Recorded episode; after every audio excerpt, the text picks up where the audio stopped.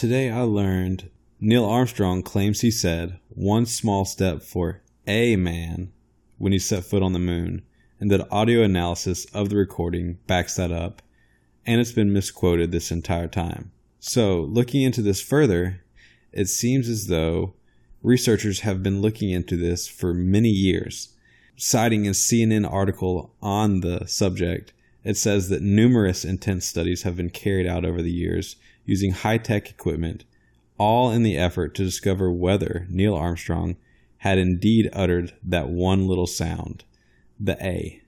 In 2006, a guy named Peter Ford said he had found the A in a study of the audio waveform. Then more rigorous analysis of the waveform this Peter Ford said to have found the A in were undertaken by people with professional experience with audio waveforms and, most importantly, audio spectrograms. None of these analyses support Ford's conclusion. But recently, MSU and OSU researchers took what they call a new approach to finding this one letter, in which they actually interviewed 40 people from Neil Armstrong's hometown of Wapakoneta, I'm probably not saying that right, Ohio. And they found numerous examples of for and for a, or for a, sounding very similar. The Ohioans apparently have an accent that blends these two sounds together so well that it was unable to be distinguished in audio recordings that NASA took on the moon of Neil Armstrong's famous quote. So the end result of all this study is that, statistically, you are more likely to hear for instead of for a in Armstrong's famous quote, one small step for a man, one giant leap for mankind. So there's a really interesting question on Explain Like I'm Five today, which may not sit well with the animal lovers out there, but, consider yourself forewarned. So the question is, why do horses need to be put down when they break a leg while most other animals don't? The answer to this, and it comes from several different people, the first one being user CDB03B. It says, horse bones are incredibly dense and fairly difficult to break, but when they do break, they do not heal well, easily or quickly, and are very prone to infection. Most would die a slow, painful death from infection, even with antibiotics and other medical care. Those that survive would most likely not have full use of the leg and have a leg prone to break again.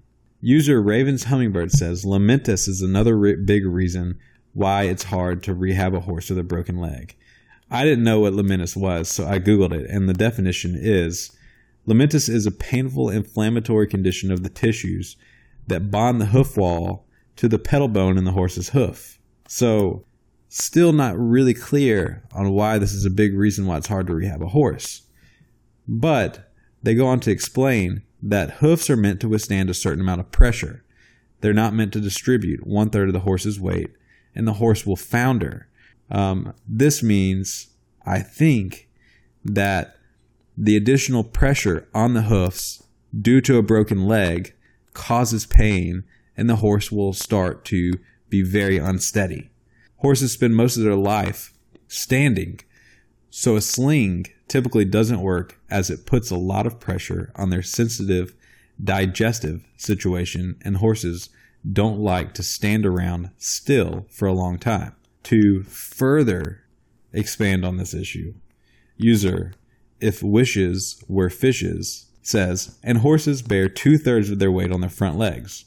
So if a horse is injured and it's their front leg that's actually injured, there's a lot more pressure remaining on the front leg, whereas one leg would be bearing 2/3 of the weight of the horse. This is even worse for the horse's laminitis. Back leg injuries, short of a break, are typically less serious, but even under ideal conditions, the horse can still get laminitis. And that is your overanalyzed fact of the day about horses, their hoofs, and why sometimes you just have to shoot them.